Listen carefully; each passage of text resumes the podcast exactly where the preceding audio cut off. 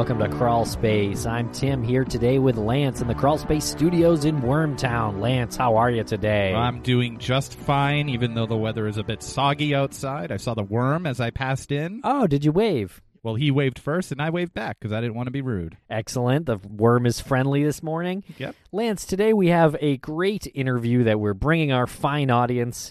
It's with uh, a man, a professional, a, a detective for uh, of over, over 36 years with the Seattle Police Department. His name is Cloyd Steiger, and he's a great guy to talk to. He's sort of a uh, famous guy in the whole law enforcement world. Like you said, he was a Seattle homicide detective for 22 years, and uh, he was employed by the Seattle Police Department for 36 years. So he's got a long, long resume of cases of, uh, Uh, and he's got a very high closure rate as well. He does, and he's got a new book too. It's called Homicide: The View from Inside the Yellow Tape. And one thing that'll strike you when you listen to this is how much he sounds like an uncle. And we have affectionately nicknamed him Uncle Cloyd here at the Crawl Space Studios because of his just amiable nature. He's got a sense of humor. He's able to separate his what could be a really dark professional life with his private life and he comes across as as funny at times even though we're talking about some significantly shocking moments in in crime. Well, you can tell he's got a great sense of humor, and you know we we try to keep the conversation somewhat light, even though we do talk about some really dark topics, including serial killers and other killers that he helped catch and we met him at ASOC, the American Investigative Society of Cold Cases, back in April in Albany, albeit just in passing, really, though. Unfortunately, because when we talked to him, we went back and forth with, oh, if you bring this uh, folder that has all your cases in it, we'd love to sit down and go over it with you. He said that he'd bring the folder, but we didn't realize just how fast moving ASOC was going to be. So hopefully, we get a chance to actually sit down with him again and go through those cases. Maybe we can make another crawl space episode about that because because he was he was right there. He said hello, and we talked real briefly, but again, we we had we had a bunch of things that were going on, and the next thing we knew, we were back in the car on the way home. It's true, but we did give him a shout out from our panel with uh, John Lord and Mike Morford. Of course, the last episode of Crawl Space, uh, so that that's kind of cool at least.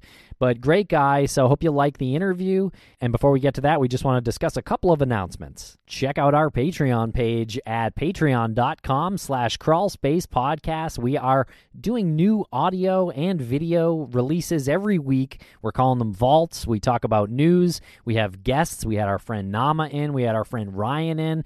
Occasionally we have our intern slash assistant Brian who adds a lot of comedy to the show. And we also have different tiers in our Patreon. You can do the the basic tier where you can get some of that exclusive content. You can get some content where some of our ad reads that go sort of off the rails. We get some uh, some inside look into that. That's really funny. If you hear our ad reads on the on the uh, public feed, there's so much more to it that is uh, that is very comical. And also, we have a tier where you can be a VIP to any one of our live shows. We have a live show coming up on May 22nd at the Riverwalk Cafe in Nashua, New Hampshire, where we have Bruce Maitland, Greg Overacker, and Lou Barry if you happen to be going to that show, you can get the VIP and you can chat with us for a little bit uh, before or after the show. Buy us a beer. We sure do. And uh, and so check that out at patreon.com slash crawlspace podcast. And Lance, you mentioned our next live show. Our next live show. May 22nd, Riverwalk Cafe, Nashua, New Hampshire. We're doing it with Bruce Maitland, Brianna's father, our friend Chloe Cantor, and private investigators Lou Barry, and Greg Overacker. So the whole crew. The whole Brianna Maitland crew and the whole private investigations for the missing crew and the show is just about sold out. It's an intimate engagement. It's very sort of like a uh, an exclusive type venue. They have a full menu and a full bar. So go to our website crawlspace-media.com or you can go to Brown Paper Tickets to purchase your tickets. We're calling it Missing Brianna Maitland.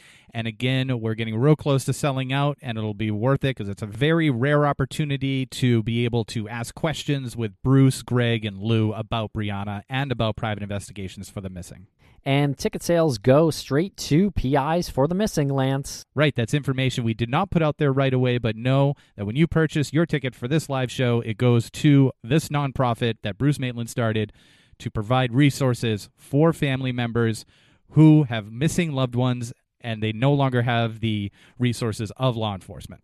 Okay, so we will see you there May 22nd. Also, check us out. We're going to CrimeCon. Use code CrawlSpace19 when you sign up at CrimeCon's website. And that is 10% off your standard ticket pass. And our entire Crawlspace archive is available on Stitcher Premium, so check that out at StitcherPremium.com. And thank you very much for listening. We hope you enjoy this interview. Uncle Cloyd.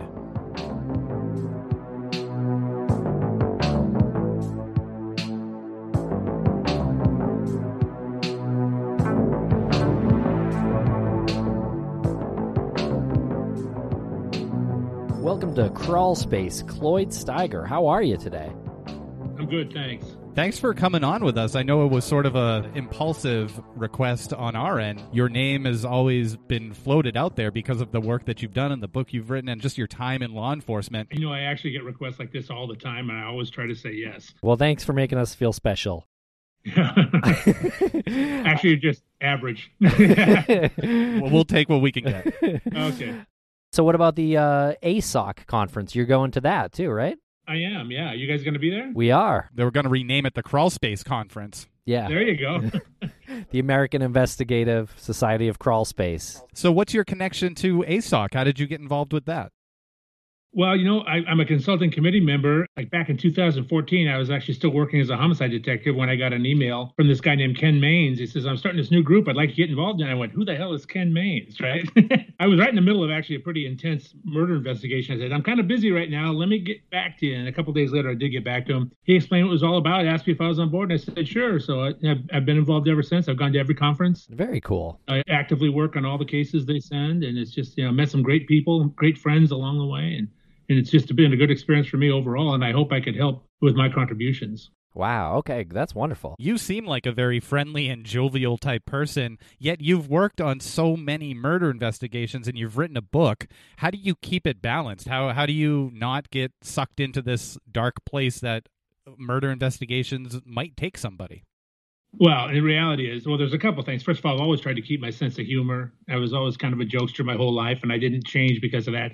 The other thing is I have balance in my life. I didn't let that job consume me, although it took up most of my life and it identifies who I am as a person. But I also kept friends who were not cops, neighbors. You know, coached little league, did all the normal suburban stuff as much as I could with this kind of job, and that kind of kept me balanced. I've been married to the same woman for almost 37 years. I have uh, almost 38 years. I'm sorry. Don't let her hear that. well, we'll yeah. edit that. Yeah.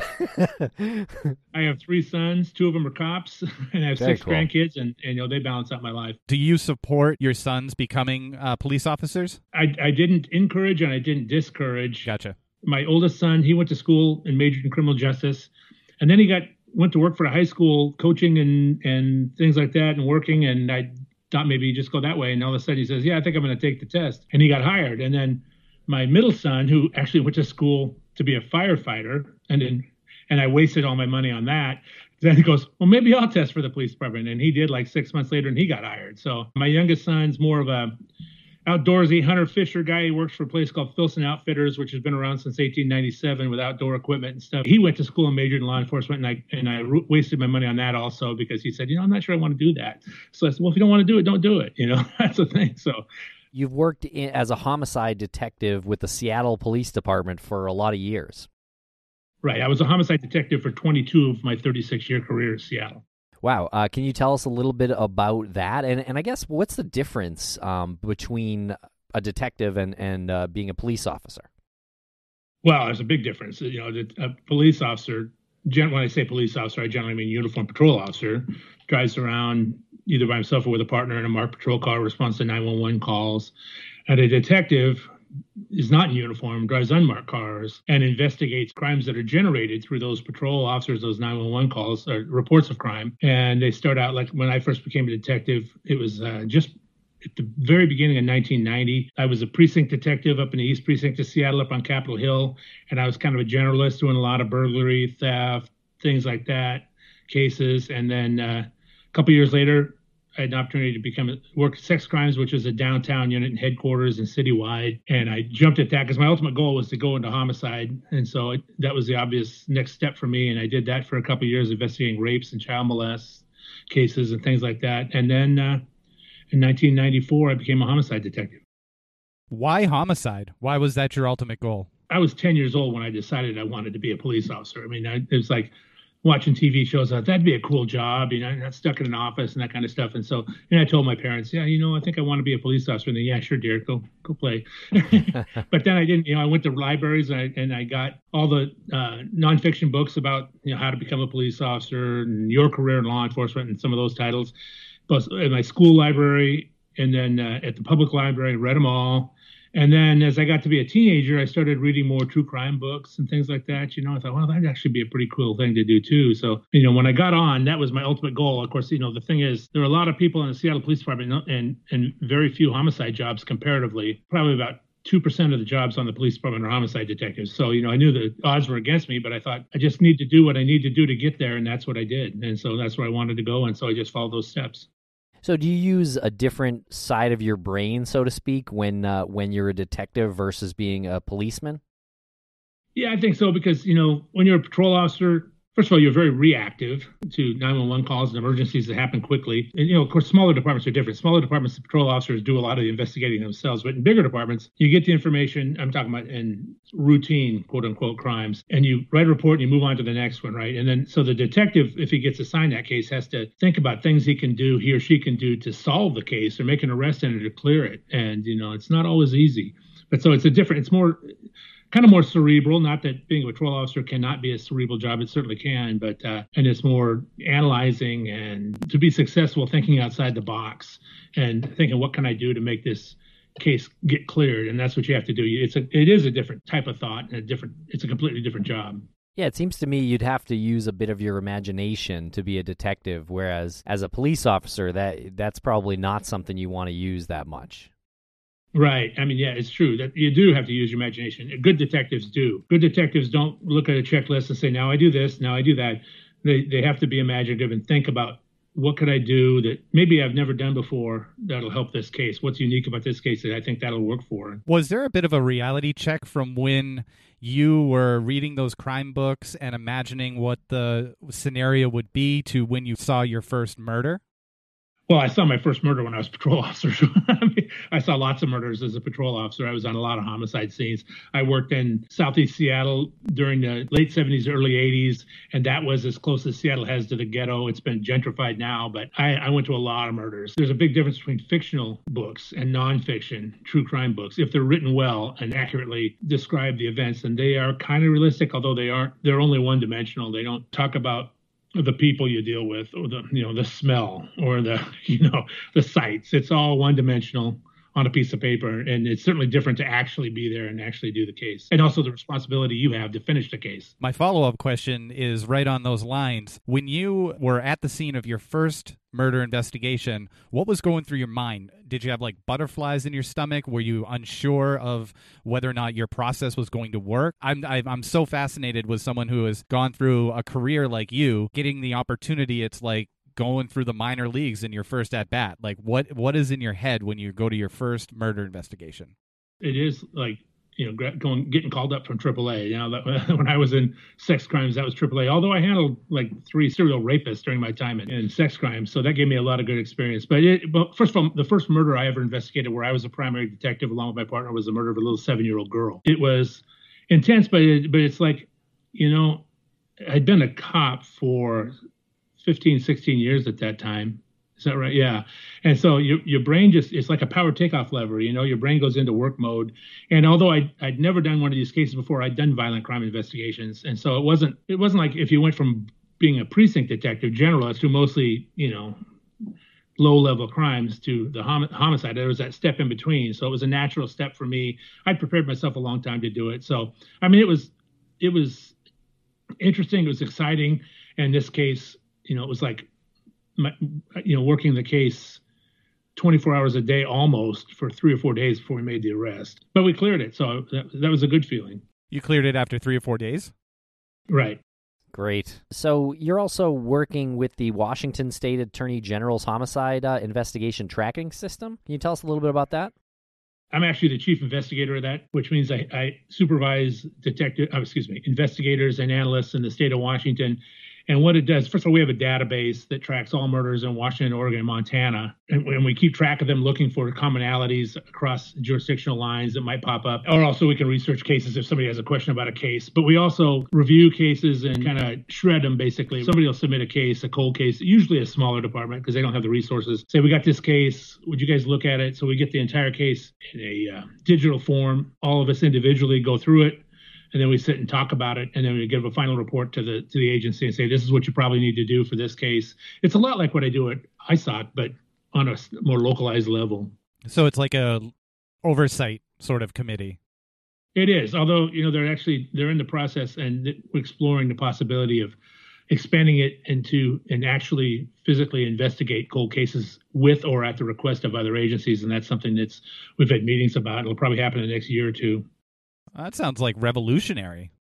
It really is, yeah. Well, see, Washington has no state bureau of investigation. The, the, state patrol here is a traffic organization, so they don't investigate violent crimes. They inve- other than you know, obviously, uh, vehicular homicide and assault. It's like California is that way. So there's no statewide investigative agency that is equipped to handle violent crimes like murder. So that's what you know we want to kind of morph into. Try to connect those dots. Sorry to sound naive. Does that mean that Washington State doesn't have an FBI headquarters? FBI is different. FBI oh, is a federal, okay. they handle federal crimes. Much to the disbelief of most people, they do very. The FBI investigates very few murders themselves, right. other, unless they happen on an Indian reservation or on a military base or, or some other federal property. Georgia has a Georgia, Georgia Bureau of Investigation, and, right. and and they are, and other states do too. Wyoming, I know, does. You get a small sheriff's office that has four people in the whole office, and they cover a thousand square miles. You're not going to find any expertise in murder investigations. Of course, they get like one every four or five years, but when they get that one, they're behind the eight ball and they need help, and that's what we try to we'd like to do with them or other agencies is going there and helping with these cases. My naive question turned into uh, an answer for some people that we get a lot. Uh, we get this question why hasn't the FBI looked into this murder or this murder or this murder? A lot of people will see the FBI looking into, like you said, they'll do something that's um, like a Native American murder. So there's a misconception that the FBI is always on murders. Matter of fact, I'll bet you it is less than one half of 1% of their entire caseload. Yeah, okay, cool. So, what about serial killers? I know uh, you, your time in, in Seattle, and uh, I think that kind of area of the country is sort of known for serial killers. Have you worked right. on uh, those cases? I worked on a couple serial cases then, have helped with cases that are probably serial cases in my current job. I don't know if it's real or not, but there there is a seems to be an overrepresentation of serial murder in the Pacific Northwest. Uh, a friend of mine who was a reporter at the Seattle PI, Levi Pulkkinen, he he did a thing several years ago, serial murders from Washington State, and he actually has a list, and and they're all on there, and there's all these pictures. It's like 70 people. It's like wow. of course, people realize not all serial killers are Ted Bundy yeah. and the Green River Killer. They're they're people that killed two or three here or there, you know, or four or five, or things like that. It only takes two separate murders with a cooling off period in between, usually psychosexually motivated, not always, to to classify officially as a serial killing. So you know, there's a lot of those. In your work with the Washington State Attorney General's homicide investigation tracking system, do you see cases and see similarities? And, and have you ever connected cases that were obviously unsolved um, and, and said this has a similar profile? This could be the same person? Not me personally, because a lot of this happened before. I've only been there for three years now. There was a serial killer over in Spokane. He was killing prostitutes. He did like 13 of them he was convicted of like 13 and he had done some in most of them in spokane but there were two or three in pierce county by tacoma on the opposite side of the state that matched the profile. And so people from my office called over to call tacoma and said you need to call the detectives in spokane because they could be related. Ends up they were related. It was the same serial killer working across the state. Is that robert yates? Yeah robert yates. So what years was robert yates active? I was working at in homicide at Seattle, and I knew a lot of detectives over there. So it was in the mid to late '90s, I think, maybe the early 2000s. I don't remember. What were those connections that you saw and discussed? He would get these prostitutes and rape them, and he'd put a bag over a plastic bag over their head and shoot them in the head with a 22 pistol. And so we had these cases in Spokane, like eight or nine, ten of them, and then like two or three showed up in Tacoma or Pierce County, and they said, "Yeah, those look the same," and they were the same. It was him. So that's a pretty obvious uh, similarity, huh? Are, are they that's all? really obvious. Yeah, yeah. They're probably yeah, not all but that. The guys in Tacoma don't know about the thing in Spokane, right? right? They're not they're not hearing about that stuff. So that's the thing. That's the whole point. Right. Of, there have been other cases like that, and we actually have a presentation that one of my people gives whenever people ask about HITS, and it talks about several cases like that where we've linked cases and what and what information we can get to investigators. There's a lot of things we can do for them. Like for example, we have all the vehicle records from the Department of Licensing in the state going way back to the early 80s, and see if the Department of Licensing purges their information every now and then. But we keep ours forever. So if somebody's looking for a for a car from like 1986 they're not going to find it in the Department of Licensing, but we'll have it. Was it easier to get away with being a serial murderer, say, in the 70s, 80s, or 90s, or today? What's the difference between getting away with it then and getting away with it now? HITS was actually formed exactly for that reason. Bob Keppel is the one who actually started the HITS unit, and he, you know, he worked on Green River and then assisted. I mean, excuse me, Ted Bundy, and assisted with Green River, and that was the problem, getting information across cross jurisdictional lines. That was the motivation to do this. It started with a federal grant. You know, the forensic abilities today are so much greater. I mean, in the last year and a half, they've probably increased 700% from the previous 20 years you know and that's the way it is i think that's the biggest thing that makes it harder to get away with serial murder right now is forensics. Things like HITS uh, are they, were much more important back before this forensic stuff happened, but it, it it still is important. But that was the big thing. Has there been any communication about technology actually assisting someone who wants to get away with being a serial murderer? It's easier to say that than do it, though. You'd have to wear a body condom, which kind of restricts your arms against your chest so you can't. Tough to kill someone. Know, if you breathe on somebody, you leave DNA. If you touch them, you leave DNA. And you know, there are DNA collection systems today, like the MVAC, water, wet vacuuming DNA collection system, which gets DNA off stuff you could never get it off before. Yeah, you can know it, and they try to clean up. Usually, is is a lot harder than it sounds. The best way to get away with it is to not to do it in the first place. Yeah. What's the wet vac? MVAC, M like M dash VAC VAC. If you, when you go to ISOC next week, uh, I think Jared Bradley, the president and CEO, he's usually there. He'll be there, and it's a, it's like a carpet cleaner and what it does is it has a, it has a wand that shoots sterile liquid into the evidence and then sucks it right back up into a, a vial. And then you pour that through this really sensitive filter. And then the filter is tested for DNA. And they find, I mean, there's there's case after case. If you go on their website, m slash vac vac.com, they have case studies that talk about. Let me let me throw one out out there for you. This little girl I think it was in the mid 2000s, was found murdered next to a river down in Utah. And there was a bloody rock next to her. She'd obviously had her head bashed with this rock, right? Well, they had that case and they tested the rock and they didn't find anything off of it or anything at all. When MVAC came along, they decided to MVAC the rock. So they did that and found a male DNA profile that they were able to match to a suspect and make an arrest in that case, you know, 10, 12, 13 years after the fact. That was not available from swabbing because it just did, swabbing doesn't get as deep into it. MVAC also has a, a, head for doing on human skin and like rape victims, even if they sh- they've showered afterwards, they can MVAC their body, sometimes extract usable DNA. Wow. There've been a lot of cases like that. It's it's it's it's been out about two or three years. By the way, I have no financial interest in it, so but it's it's just a revolution in collection. Then you then you pair that with familial DNA, a forensic genealogy. It's killer. I mean, these cases are dropping like flies. Every t- couple days, you when you're you're looking hearing about a cold case murder arrest was made using one, two, or all three of those technologies, and it's just a it's a great time to be a homicide detective let me present a hypothetical scenario. Let's say that there's someone who's been murdered and there's a suspicion that they were abducted, and you have a, a very good person of interest in mind, and you want to use this MVAC in their vehicle to find out if this person who was murdered was in the vehicle. How would one, as a law enforcement official, go and obtain uh, a search warrant or the rights to look in this vehicle? Yeah, if, if, if he's a person of interest, there's a reason he's a person of interest, and that's when you add it up. Hopefully, it's enough to get probable cause. And you have to know the facts of every individual case. But one good thing about DNA, it not only convicts the guilty, it absolutely exonerates the innocent. So that's another, you know, another thing about it. So you you'd have to establish a probable cause or do whatever. Or sometimes the person sells the car or gets rid of it. Right. You just go to the new person and buy the car from them or say, can we borrow, can we test your car? And, and you use this MVAC on in the trunk lining, on the seats, on the floorboard, anywhere in the car you can. Almost certainly you're going to find DNA from the victim on there if they really use that car. Tim and I had a really interesting conversation about how to obtain DNA from somebody who is a person of interest and whether or not it was legal to do it one way or another. Is it legal to monitor one of one of your persons of interest and say they go into a coffee shop and they get a coffee? Could you then go into that coffee shop and ask the employee, "Can I see the cup that that guy just drank out of so we can, you know, and then you get the DNA from that? Is that legal?" Oh yeah, matter of fact, I've done that several times, and that's done all the time. And uh, although usually it's something like, uh, for example, there was a, a woman, she was found murdered years and years ago. And how forensic genealogy works is you test your unknown, you have a known sample from the crime scene, but it's an unknown suspect. And you enter it in CODIS, it's not there. CODIS is the combined DNA index. There's a state and federal CODIS. Then you submit it to a, a service like Parabon Labs or Bode Labs or DNA Solutions. The, the, DNA they're developing is a different format. The STR, straight tandem repeat, is, is the way they develop it forensically.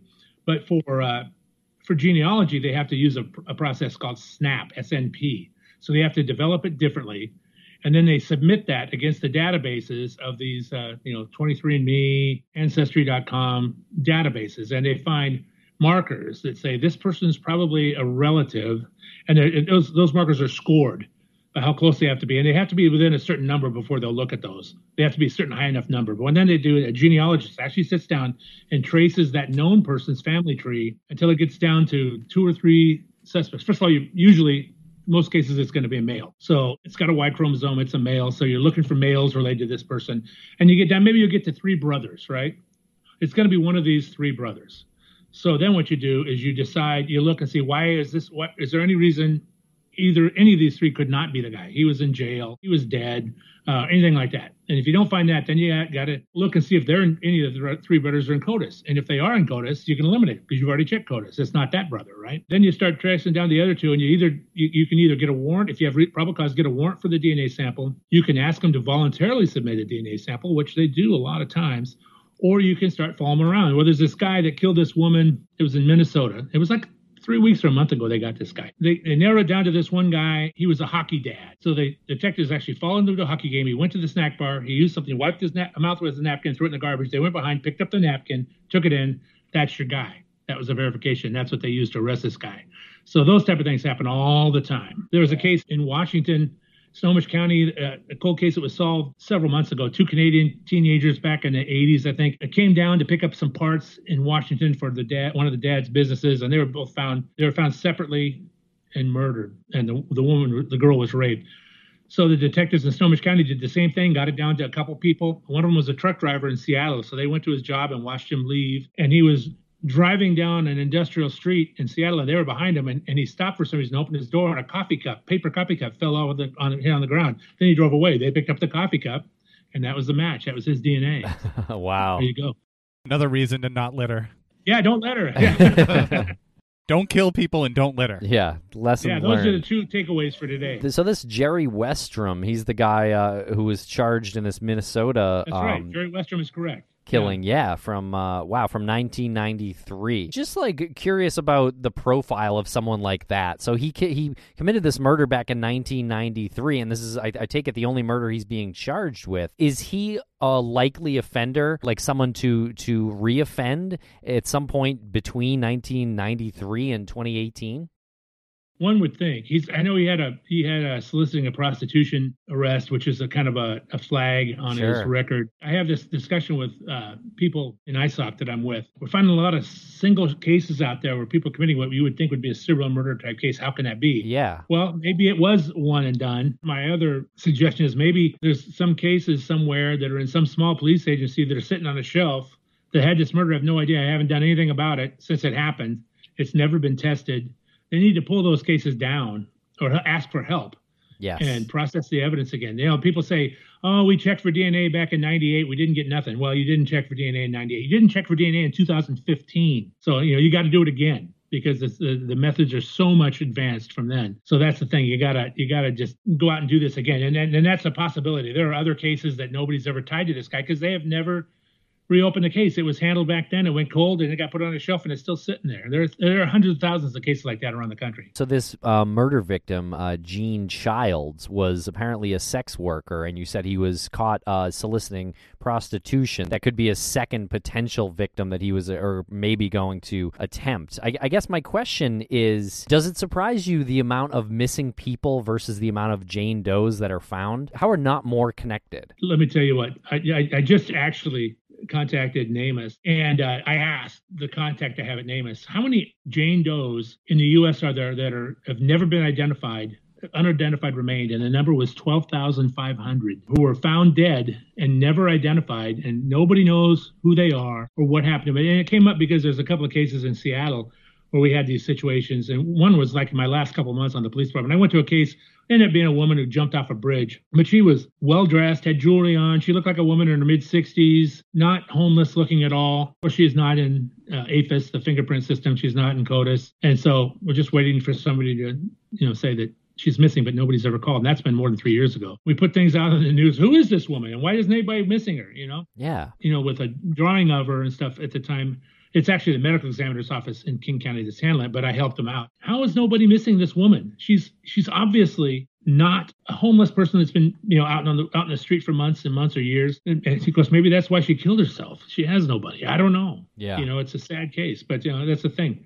12,500 as of mid March in the U.S. That's only the ones that are reported to NamUs. Mm-hmm. There could be another 12,500 that have never been entered into NamUs. I don't know what the number is of missing people, current missing people in the oh my gosh in the country, it's, but right. So how do, you, how do you make the cross reference there? Yeah. I mean, there's got to be so many that can be connected, right? I mean, every single doe should be able to be connected to a missing person you know, about a year ago in HITS, we had a, thing about what, where we're looking into long-term missing children, and and because there were some people that were arrested here for uh, child porn, and they had some really unnerving things in their home. And the sheriff at the time, I was talking to him, and he goes, "Oh, you know, these guys aren't serial killers because we know about the missing children." I said, I t- talked to one of my investigators, run a run on missing children in Washington. These people were elderly, so they've been around a long time. Since the mid 70s, as far as we went back, there were like 132 unsolved missing children cases just in the state of Washington, right? that have never been found. 132. So what does that tell you? That's just in Washington, and that's just the ones we know about. Yeah. People just assume, oh, I don't know about that, so it must not be true. Well, it is true. You just don't know about it. Make it. You have to make a point to educate yourself. You have to ask somebody like me, right. hey, could you find out for me? And I'll, I'll find out for you. That's one of the things we do. Yeah. Well, that brings up my next question about the relationship between uh, the public and law enforcement, especially people who like to consider themselves a sort of citizen detective and they look into unsolved cases and cold cases and missing persons. And what we do here, where we try to keep the conversation going about any any cold case. If anybody comes to us and says, "Look into this person. Uh, they've been missing for ten years. Is there something that you could do?" What What is it that's the responsible thing to do on our end? And if someone does want to take like their citizen detecting to the next level and and do investigations, do you have any advice for people like that? Well, first of all, if it hasn't been solved in 10 years or whatever, you're not going to hurt anything, right? You don't want to start going out and invest, uh, interviewing witnesses and stuff if you can avoid it. You know, you got to let the, if you find somebody you think might know about it, you need to let the investigating agency do that. I used to get a lot of calls from, and not on cold cases, on fresh cases from amateur detectives. And, you know, 97% of the tips I got had nothing to do with my case.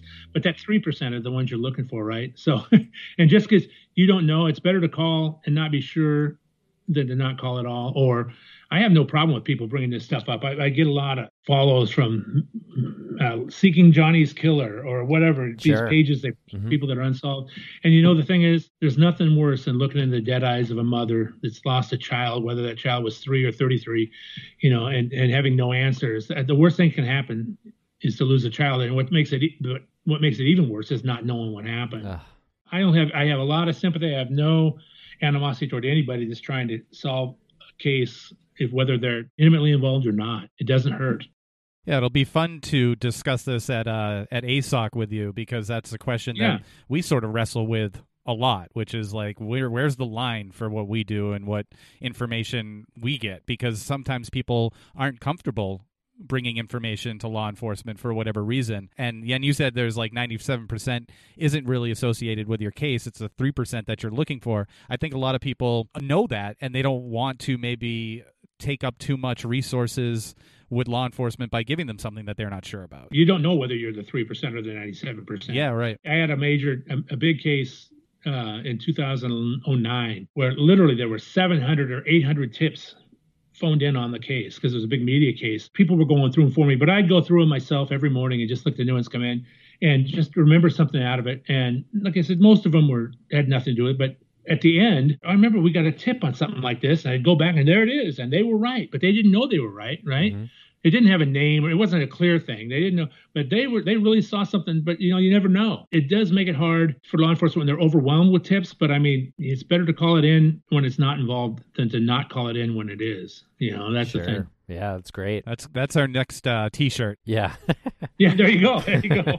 Is there anything that you can take from other serial killer investigations that you've used or that you've worked on uh, that you can use in, in other ones? Yes, although you know the supposition that serial killers are all exactly alike is completely wrong. Yeah. One can have one set of motivations and and act and do things for a completely different set of reasons than another. The biggest thing you need to do is connect the cases, at least potentially.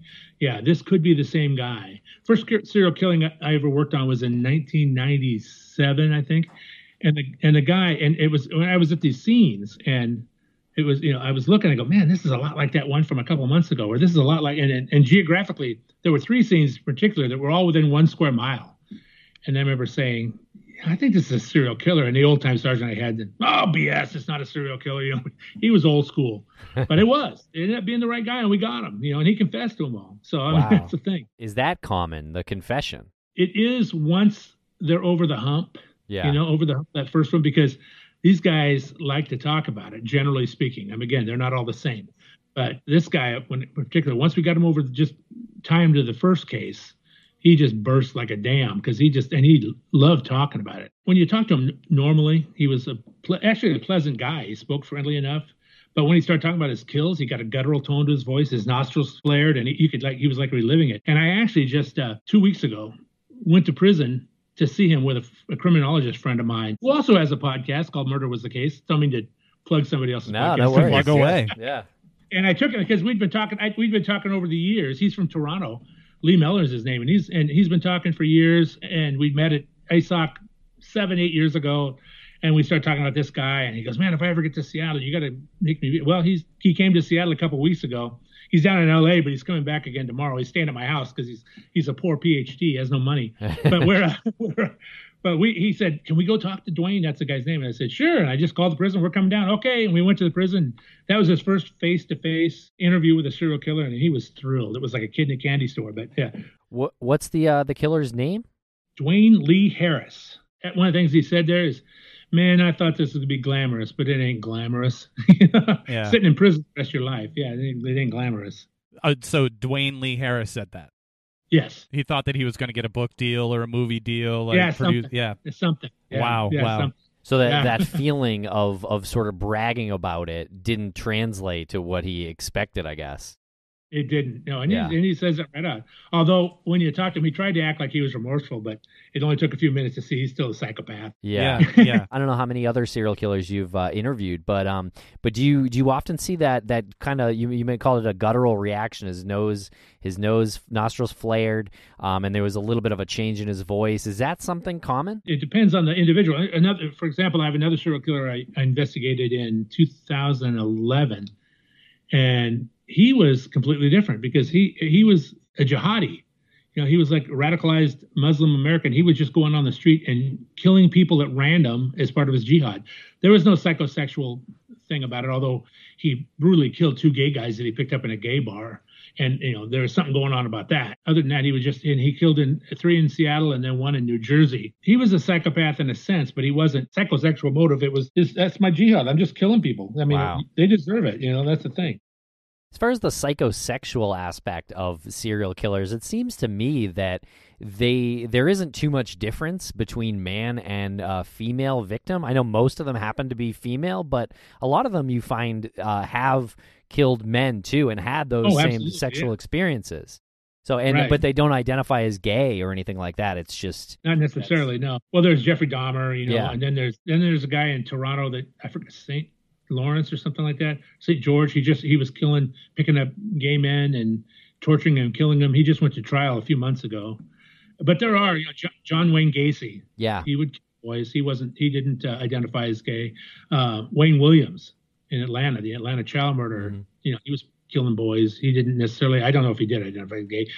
Actually, I, John Liebert, who is maybe at ISOC is a forensic psychiatrist that worked on that case as a consultant. Yeah, so it, it, like a lot of times it's um it's just opportunity based. It sounds like with with that, right?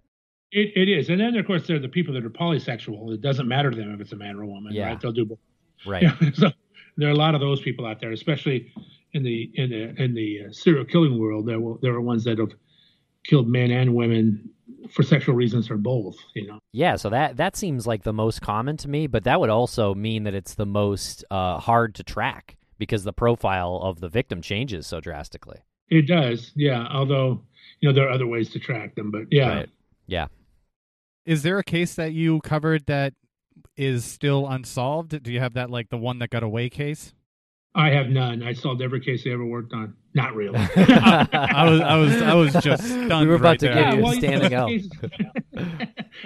I was really lucky. I solved a lot of cases. You know, a couple years, my partner and I had 100% clearances year after year. But there are a few, wow. and the ones that you don't solve are usually because everybody's lying to you about it. Every, the witnesses are lying, the people are lying, everybody's lying. Nobody's, you know, I had, a, I had a case where an innocent victim was killed uh, who just moved up to Seattle after Hurricane Katrina and was in front of his house with a friend having a beer. We'd flown up to visit him, and these cars getting a beef in front of his house. And he walks out there and says, Hey, why don't you guys pull into my driveway so you're not in the street? And the guy shot and killed him, right? Boom, for no reason. Well, I know who the guy is. And the guy is not the guy that shot and killed him. I know who he is. He's not a gangbanger. He was actually an installer for DirecTV, although he was kind of living this pseudo gangbanger life, you know. On Friday night and Saturday night, he wanted to be that, but he worked as a regular guy, job and had a kid, kids and a family. Wow. But he uh, and, and, I know he did it. We have uh, no doubt in the world. He, you know, he we arrested him a couple times. The last time he told his wife, "I'm going to be gone for a really long time," but none of the witnesses, even the neutral witnesses, were all lying about it. so that, that's a frustrating case. Did you ever come across any murder that seemed, well, I'll be more specific. Uh, on Crawl Space and on our other podcast, Missing Maura Murray, we cover Maura Murray's disappearance and we cover Brianna Maitland's disappearance. And these are two young women who disappeared and their cars were left on the side of the road in suspicious circumstance. So we we always talk about this opportunistic killer. How realistic right. is an opportunistic killer? Maura's case is a little different because she wasn't from the area, but she was familiar with the area and she was passing through.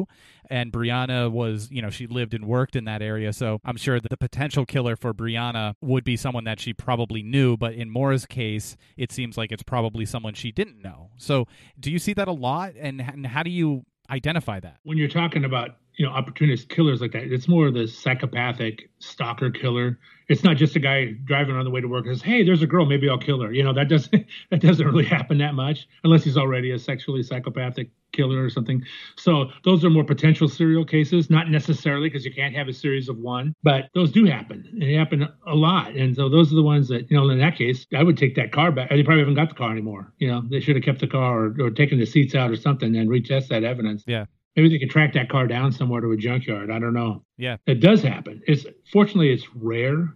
You know, I, I had a, I had a case where a guy just walked watched a girl walk by on the on the sidewalk and decided I'm going to kill her, and he just followed her to her stairwell and stabbed her to death, and walked right past two witnesses who heard the screaming and saw him, and then walked away. Ends up that guy got stopped by the police that night, and the, the officers suspected him, so they had the witnesses come by, and the witness says, "No, that's not him," but it was him. I don't get it. And the people they, they did a sketch, and and it did look nothing like him, although it looked like another psycho guy that we knew of up there that we brought in. That it was a long story with twists. But the thing the, the thing about this guy, which brings up a whole nother issue, is we had DNA from the knife. He left the knife there. We found DNA off the handle, and we submitted to CODIS. It wasn't in CODIS.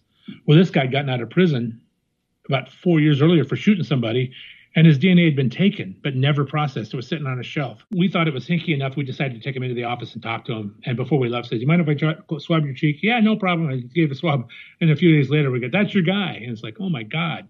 He had no connection to his victim, and he just picked it random off the street. He was psychotic, and that happens sometimes too. The psychosis or the psychotic people that will do that kind of stuff. It's pretty uncommon for that to happen. Thank God. Yeah, it feels like it's uncommon for somebody who is a psychopath to take advantage of an opportunity and then not escalate.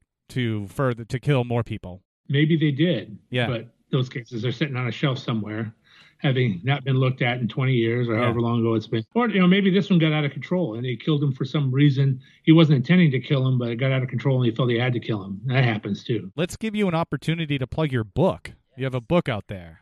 I, I wrote my book working, and I, you know, I told you I I, li- I tried to live as normal a suburban life as I could, Yeah. aside from work. And I and neighbors and family would say, "What are you doing at work?" And I and I'd mention something. To me, I'm just talking about a day at work, but they're looking at me with wide eyes and slack jaws. I can't believe that. St- stick to stick to sports. Yeah, exactly. Stick to sports. So yeah, that's what happened. And they kept, every, you got to write a book. You got to write a book. My wife would tell me, you got to write a book. And so when I was getting ready to retire, I'd say, well, maybe I'll, I just start playing around with it. I'll just when you, when the homicide happens in Seattle, they send out a one sheet piece of paper, just calls major incident summary. It goes to all the chiefs and all the detectives in the unit to give you the basic facts about murders. And when I had that seven year old girl get killed back in 1994, I thought that's my first murder. I'm going to keep this one. Well, it ends up I kept every one I ever worked, and now I have a, a notebook that's like that thick, and each individual page is a case I worked. So I just would flip through those. Oh, that was a good case, and I I have a lot of my old files, and I'd go through it and just write a chapter about that. And next thing you knew, it it was done. I had to write it like seven or eight times, but it was done, and I decided to to go with that, and that's that's my book. It's out, uh, Homicide: The View from Inside the Yellow Tape, a true crime memoir. It's uh, my humble attempt at my first book. Where can we purchase this? You can purchase it at Amazon.com, at BarnesandNoble.com. I know there are a few bookstores around that carry it. I've been called by a couple of them, but I don't know where. At least one or two Barnes and Nobles carries it, but you can certainly get it online as a Kindle book and as a trade paperback. Awesome. awesome. Very good. And if you want, no pressure. Feel free to bring that notebook to the uh, ISOC conference. I will. I'll throw it in a bag. I may have to have a separate bag for it, though. Right. Yeah. If it doesn't cost you any extra on the uh, plane. Yeah, then- don't let TSA get a look at it either. They Yeah, might uh, stop exactly, you. well, thank you so much. This has been great having you on Crawl Space. We really appreciate it. Yeah. Thanks for taking the time. And um, when are you contributing to Nancy Grace again? Uh, I don't know. I have TV producers. I literally I get calls every two weeks from a TV producer wanting to do something. So I was on Killer Instinct with Chris Hansen once, and and a couple other ID shows, and a Lifetime Movie Network documentary a couple years ago. Well, if you ever want to pitch a uh, TV idea about two podcasters in the true crime There genre and a real life law enforcement official, uh, you know, you know where you, to, you know what where our Skype you never is. Know. It'd have to be fictional though. You know, these two guys are doing it. And they stumble into, and they always seem to stumble into these serial killing cases yeah. and are an inch of their lives. And we're in over our heads. in over our heads. well, thank you. This has been a lot of fun. Yeah, this has been good. Thanks so much. Anytime. Thanks, guys.